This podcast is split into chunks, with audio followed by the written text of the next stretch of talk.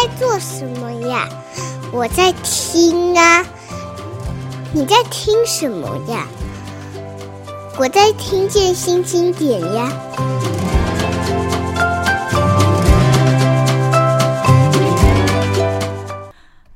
各位听众，大家好，这里是听见新经典，我是新经典文化的总编辑叶美瑶。我们上一集讲陈德正神在的地方，主要是为了恭贺他刚刚得了大奖。下集我们就要真的进入这本书一个很重要的，你可你可以这样想，就是这本书有丰富的这个关于山的一些呃知识，也有两个登山年轻人非常有趣的在山上的一些呃英勇的表现吗？或者是让我赞叹的哈。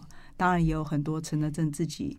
对整个登山的体验，嗯，这个书的背后，我们上一集有讲到，就是有一个很重要的精神人物，就是詹伟雄先生，他也非常慷慨的，就在德正写完书以后，交出了一篇，我觉得应该是，如果你还没有看、没有空看书的其他地方，可以先从詹伟雄读起，原因是他会带你先认识这个作者陈德正。让我念一段哈，他说。德正是与我一同爬台湾山的朋友。募资活动开始之前，我才刚跟他完成了四十岁生日前的第五十座百月。我们因为一起去日本富士音乐节而认识。他喜欢音乐，音乐知识丰富，是个以乐评为工作的人。稀有的是，他刚从纽约留学回台以后，从来没有正式上过班，过的是透过各种写作收入累积得来的一种。物资拮据，但精神高度自由的生活。他聪慧于城市人的功利逻辑，但刻意选择一种清亮的营生形式，像一尾鱼或一只鸟那样。一同爬山以后，我就逐渐更明白一些他的生命倾向。他是一个记录狂，会透过各种的日志、食物，把生活中的讯息气息，如同图书馆员般建档保存下来。他也是一个高度自我反思的人，时常对生命的抉择后果进行评估与判断，生活迭见新意。由于亲近独立音乐跟大众文化，对艺术跟美也表现得十分的敏感。怎么看他都是会被 K Two 所吸引的人。之后他就诱拐了陈德正，跟着两个高手去爬 K Two。事实上，我自己知道的是，本来詹哥自己想去爬。也就是说，德政的这个角色本来他自己应该扮演，不管是因为呃年纪、家人各种的条件所限，最后他选择了一个他的继承者啊。我的感觉是这样哈。那当时其实我猜想他有很多选择，包括更会爬山的人、爬山经验更丰富的人、研究 K two 可能更多年的人。他选择了一个相对年轻。对登山界来说，搞不好连那个出版界的人都会说：“哎，这个人是一个登山的人哦。”哦，选择了一个这样的人，我觉得他一定有他内在的道理。那从书出来之后，我觉得他不但说服了大家，其实甚至于也让他自己有一种很兴奋。你从他的文章可以看得出来，他觉得他简直选的太对了。德正的写作的结果超乎他的预期，呃。这个我觉得这个比得奖的荣耀更明确的是一种前辈对后辈的期许的完成。你怎么看这篇东西，以及怎么看战歌？哇，这是我们第一次录的时候，就是这一题是新的嗯，所以我们果然是啊，有有了新有了新东西，对不对？新经典哈，别有新意，别有新意。呃，就是我像我刚才前面讲，就是他当然是文化界大家非常敬重的一个大佬嘛。但他在我心中一直就是一个我的朋友，而且还是好朋友。那所以，呃，我觉得他当初可能自己评估自己的身体状况，他问我要不要去，应该是他也观察我蛮久的吧。就是说，就就我所谓的观察，是因为其实爬百越的前几年，我我们是一起吃了不少苦头啊，就是经验还比较不够的时候。对于天气的掌控啊，行程的安排啊，一定会有一些失误啦。但我觉得那些失误都是好的，因为其实就像你没有真的淋过一场雨，你怎么知道怎么样做好防水？嗯，就是不要怕，就是不要怕体验，然后不要怕错。那当然会有一个对风险的最底线的考量，这样。嗯、所以他应该是观察我在山上大概碰到一些比较逆境的时候，抗压性高。对，因为我不太是一个会很抱怨出来的人，因为当然心中会有一些可能会有一些负能量哦，但我比较是那种可以自己去吸收负能量的人，然后。呃，抗压性大概也还可以，然后文章写的也还行，嗯、爬山爬的也还可以，然后纵观各种点数的评估之后呢，这个人应该是一个，就是他大概送我去，我应该会至少在当初那份募资刊物啦，啊、嗯，因为其实我去的目的最初是写一。写一篇募资刊物，因为募资有赠品嘛，嗯，至少在这个工作上，我应该可以如期完成胜任。那当然，写书是衍生出来的另一件事情啊。嗯、那当然，他对于这个书的赞赏，我也非常感动嘛。嗯、然后，他也是看过我前几本写音乐散文的人。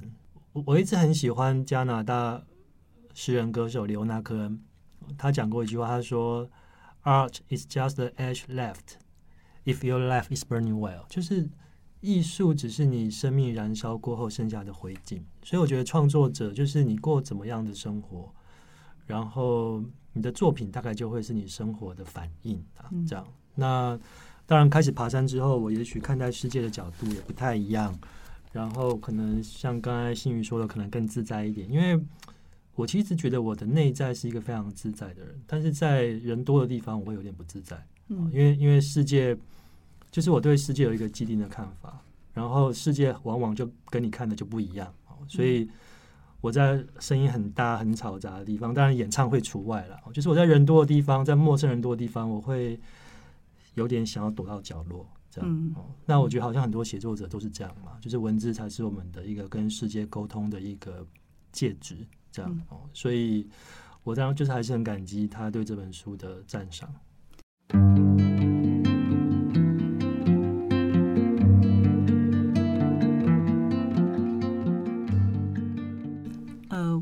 刚好因为最近出了一本编辑过了一本书啊，叫这个《失落的卫星》。嗯，那作者是这个等于是一个旅游文学的作品啊。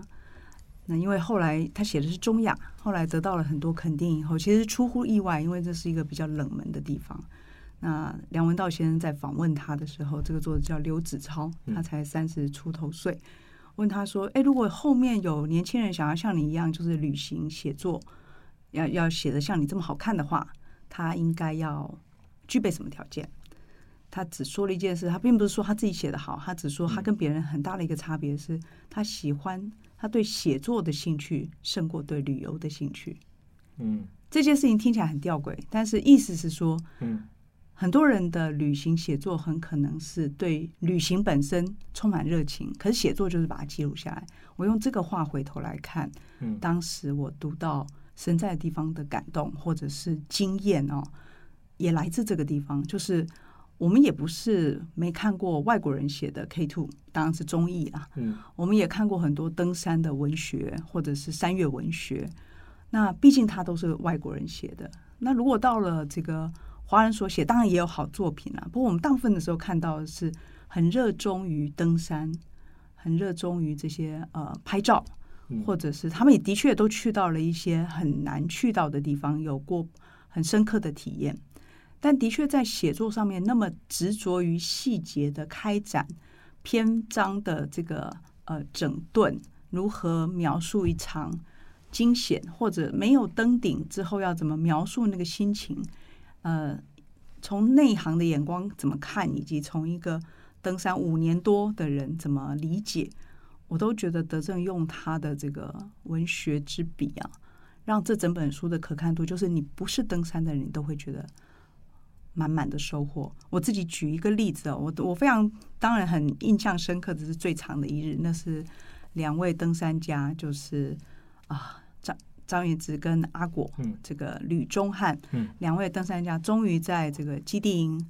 筹备多日以后，准备看好了天气情况，准备要攀登了。嗯，那对留守在基地营的德政来说，那是非常漫长的一天哦。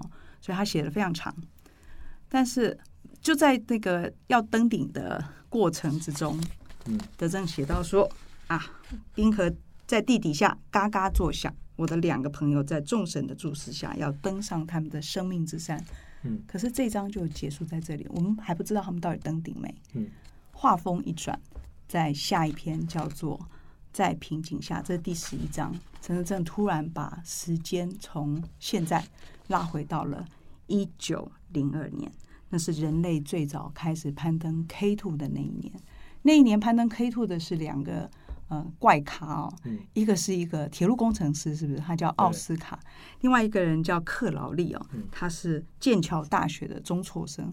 这两个人为什么决定去爬山，以及他们在爬山之后对人生有什么改变？我从这张就是你突然觉得你把现在台湾两个年轻人在山上串联到了 K two 的开始攀爬，而且德正一写，你就把那个故事又把你带到别的地方去了。嗯，但你心里还是记记挂着说，那两个人在山上到底怎么了？在写作技巧上，或者在那个沉稳的比例上，我都觉得德正是我没看过的，或者我以前看你写音乐的时候。体会到的不不只是这个了。那这次写登山，你在写作之前有大量的参考其他的作品吗？嗯，为什么有这么娴熟的写作手法？我可以先回应一下你刚才说那个刘子超，对，我其实完全同意。就是呃，其实很多，其实很多，比如说像这次 K Two 远征总共五十天嘛，然后因为他那个经验。的那个 scale，那个那个规模太巨大了，所以其实很多很惊心动魄的时刻，我当下相对来说是很淡定的。然后我很多感官是没有办法那么敞开的，因为当你敞开全部的五感去感受那个时时刻的时候，其实是会有点恐怖哦。所以我其实是比如说我会用相机，然后会用笔记，先把我当时的感觉先记录下来，然后回来之后再重新检视那些美材。然后其实就是一个写作的方法啦。那我觉得也许是天生的，就是其实很多时候我在过我的日子的时候，当我发现这个事件是比较戏剧性的，或是它是可以被写的时候，我在当下我都已经在想我要怎么写它。嗯，就是我不由自主的。嗯，对，所以我所以我完全知道他在讲什么。嗯，那比如说这两张的转换，我觉得就是一个。其实写作跟编曲跟拍电影都很像，就是场面调度，就是镜头有长镜头有 close up 这样。那有时候要有悬疑感，悬疑感就是卖关子嘛。那你卖得好就会有效果，卖不好就可能有点好笑这样。那我一方面也是有点想要把阿果跟原子放在这个整个大历史里面，然后去接上一百多年前的两个怪咖。嗯，因为对我来说，阿果跟原子也是台湾的怪咖。嗯哼，所以其实那是也是某一种对比啊，我觉得应该大家都读得出来。嗯，然后把他们放到这个人类攀登 K two 的大历史中，因为其实一一九零二年人类也还没有登上圣母峰嘛。是。那照理说，人的人性都是想要挑战第一，挑挑战最高嘛。嗯。那为什么会有一群人哦，他们想要去攀登世界第二高峰？他们在想什么？嗯。他们追求为什么不是第一是第二？嗯。那我觉得这件事情本身很有趣。是。所以我就觉得把他们放到一个历史脉络里面去。然后，因为这本书希望做到的不只是局限于我们台湾队，因为我觉得那有点太小了。嗯，希望把这件事情放大，然后再加上我知道这本书，因为当初有那个募资计划的群众在，他应该会有一定的关注度，所以其实我自己是很有意识的，希望做到说，就是在我的能力范围内，让这一本书对于台湾对于高山探险的想象可以多一点了解。嗯哼，这样子。那其实我记得我去之前有最后一场讲座，新宇也在在那个内湖的百悦嘛，哦，那个有有个最大场的讲座。那那一场应该是我去 K two 前跟你的最后一次见面嘛。然后我有再跟你交代一下，说其实我也还没有去，所以我也不知道这本书会写成怎样。嗯，那大概会有一些会有地理啊，会有人文啊，会有旅行感啊什么的。所以其实说真的。我去之前，我也不知道这本书会写成怎样，因为这个经验我过去无从参考。然后其实我也知道，就是说有没有攻顶，对这本书来讲也会是非常大的差别。攻顶与否，这本书是两个不同的 ending。嗯，然后我私心也知道，其实没有攻顶，对书来讲会比较好看。嗯，因为这种其实失败的故事，大家比较好。呃跟自己对会 relate，、嗯、然后有余韵讲对了，对。嗯、但是我其实当我人在基地营的时候，我是百分之一千希望他们可以成功，因为因为因为我觉得那很光荣。嗯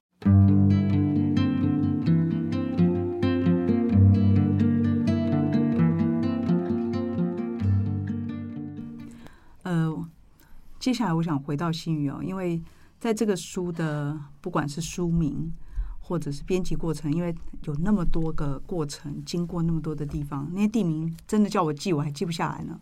嗯，到包括没有攻顶这件事情，你要怎么跟这个一一般的人，真的还是会用成功来看一个事情嘛？就是哇，这个事情成功了，然后所有人来看一下他是怎么成功的。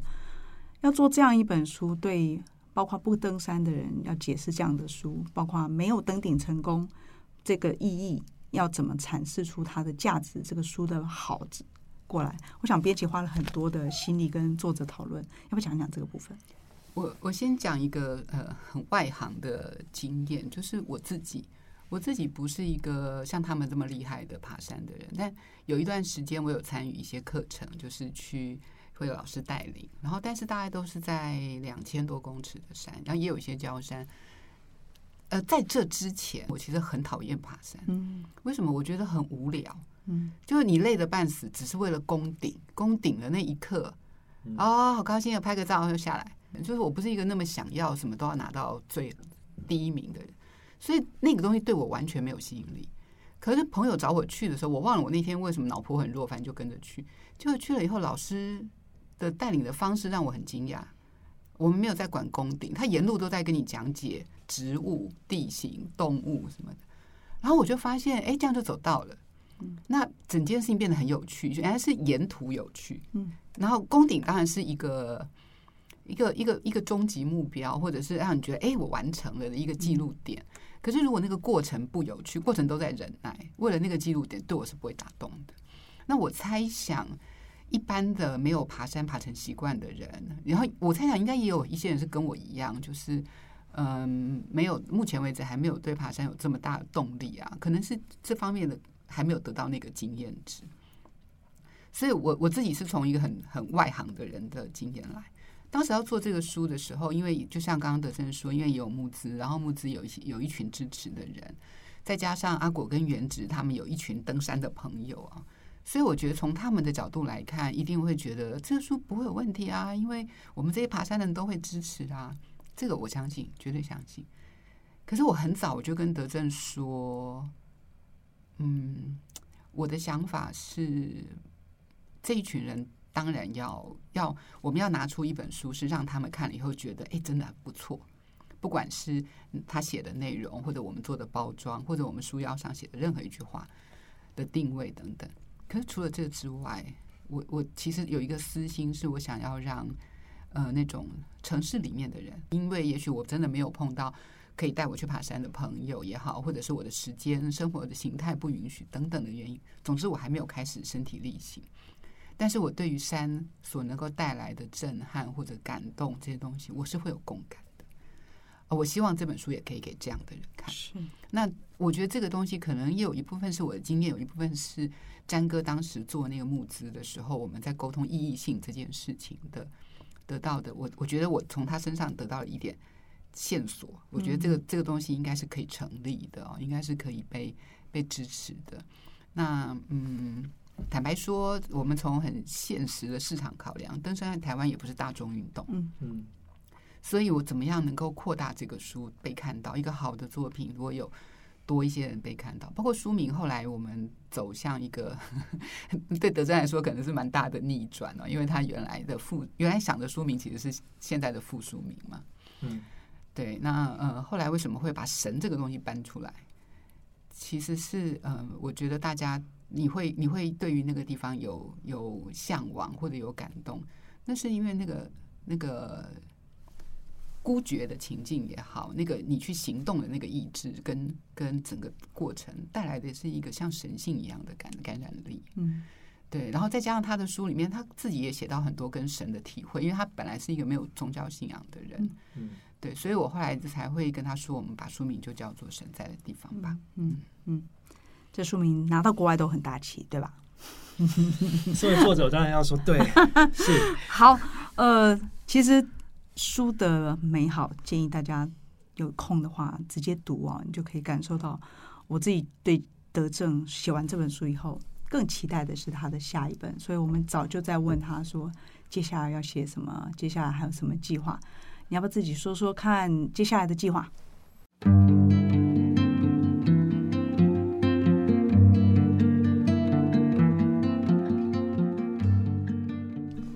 呃，我就是刚好这这两三年，然后手边有一个专栏叫《男人四十》。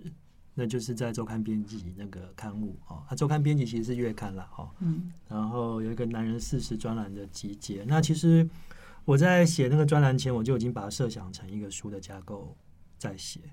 然后因为男人四十嘛，想说收录四十篇，现在已经写到三十八了，所以大概快差不多了这样。那那个专栏其实其实就是在写我这两三年的生活，哦，可是它里面会我是。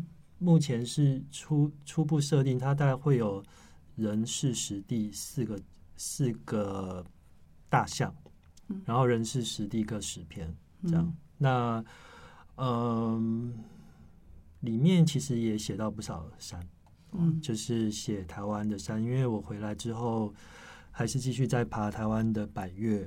然后其实我们录音的前三天，我才刚从雪山西岭下来，嗯、那。里面有一篇我觉得蛮有意思，它是在它其实也是我重新在写 K two，因为呃去年有一对父子档，他们是巴基斯坦大概最有名的当地的攀登的父子，然后去 K two 东攀，然后爸爸在攻顶的过程中就遇到雪崩过世了，然后直到夏季的时候，儿子重新回到 K two 山上去找到爸爸的遗体，所以是一个很感人的故事，对，所以就是其实好像。呃，K two 还是持续有故事在发生，这样，所以我觉得这这应该是我第五本书嘛，哦，里面还是会有跟过去我写作主题的连接。因为其实我们第一次录音的时候，我提到就是说，其实作者，你你如果要把写作当成一个职涯，你其实像我们这种也不是写大众文学的，其实一辈子能出个十几本书，我都觉得是非常有福报了。所以其实每一本书都很珍贵嘛，然后。每一本书都是让你重新跟社会或是跟阅读大众重新沟通一次，所以你每一本书要把多少过去的作的读者带过来，其实作者自己要想这件事情。这样，所以我我这本书里面也还是有写到摇摇滚乐，然后写到音乐、电影这样，但是我觉得是用比较一个四十岁男人的心态在写这些故事，因为。如果你还是写的很青春，大家去看你过去的东西就好了。那重点是人也不太一样了，哦，你看待事情的角度也不太一样。那至于文笔那些，我觉得都是他自己就会长成一个样子。重点还是说你怎么重新去处理你的生活，然后看待你的人生。因为我的生活跟人生也不会因为说我从 K two 回来得了一个大奖就改变。就我还是每天要弄三餐给自己吃，要把自己喂饱，有各种账单要缴。就就其实其其其实世界是不会因为你得了一个奖就变得不一样，对。但是它还是会有点不一样。那可能是说，呃，可能你对自己会更有一些把握。嗯。那那些把握其实相对来说就是你的某一种往未来继续探的筹码。因为我觉得人要像鲨鱼，就是。你你原地踏步就是退步了，嗯，所以就是你要一直往前走，然后不能因为好像有一些肯定，你就觉得这样就够了。我觉得这是最重要的。从学生时代开始，在自己的部落格或者是网络上面发表关于自己生活、音乐、阅读的想法，磨练了二十年左右，嗯，来到了这个 K Two 基地营，写出了一本让很多人都惊艳的书《神在的地方》，接下来下一本即将用男人事实，不管是一种告别或者一种新的展开，这是陈德正的下一步。最后，我们答应你的，要让你再感谢一个对你而言很重要的人。其实他不是一个人，应该就是我。呃，想要再次感谢我的家人，这样。然后，嗯、呃。我其实就是生长在一个很典型的中产中产阶级的家庭，然后我妈妈是一个国中国文老师，我爸爸在私人企业上班，然后他很喜欢看书哦，然后我姐姐很喜欢看电影，还在电影圈服务，所以我还记得，因为我因为我是念南一中，然后我们那种台南人，台南对于男生的小孩要去当医生。当工程师、当律师是非常有执念的。嗯，那所以当我记得我高一下要选组的时候，我拿着选组单回家，跟我爸妈说我要选一类组，就那时候的文组。他们都有点没有办法接受，因为他们觉得，哎，我们这个儿子从小都喜欢就是订阅小牛顿啊，啊，然后喜欢玩恐龙的模型啊，什么喜欢这样。可是我在想，哪个小男生他们会不喜欢这些东西嘛？哈。那他说：“喂，呃，就是我要选文组，他们就很错愕，因为他们觉得好像我我好像会选理组嘛。但是我的脑袋结构从小就不是这样嘛，就是那些物理化学，我都觉得什么牛顿几大运动定律，我都觉得怎么这么难呢？啊，那 所以，所以，所以，我觉得就是这个路其实会走到今天这样，其实一定是跟你的那个家庭有关。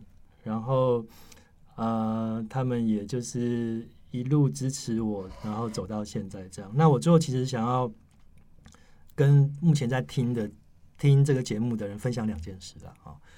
第一件事就是说，如果你是一个年轻的文艺青年或文艺少女啊，然后你你你想要靠写作呃在台湾有一席之地，其实你其实你就写吧，嗯，然后就是其实嗯。呃也不用去想说要去写出没有人写过的东西，然后也不用想太多，因为往往很多有趣的点子都在你想的时候，它就慢慢就被磨掉了。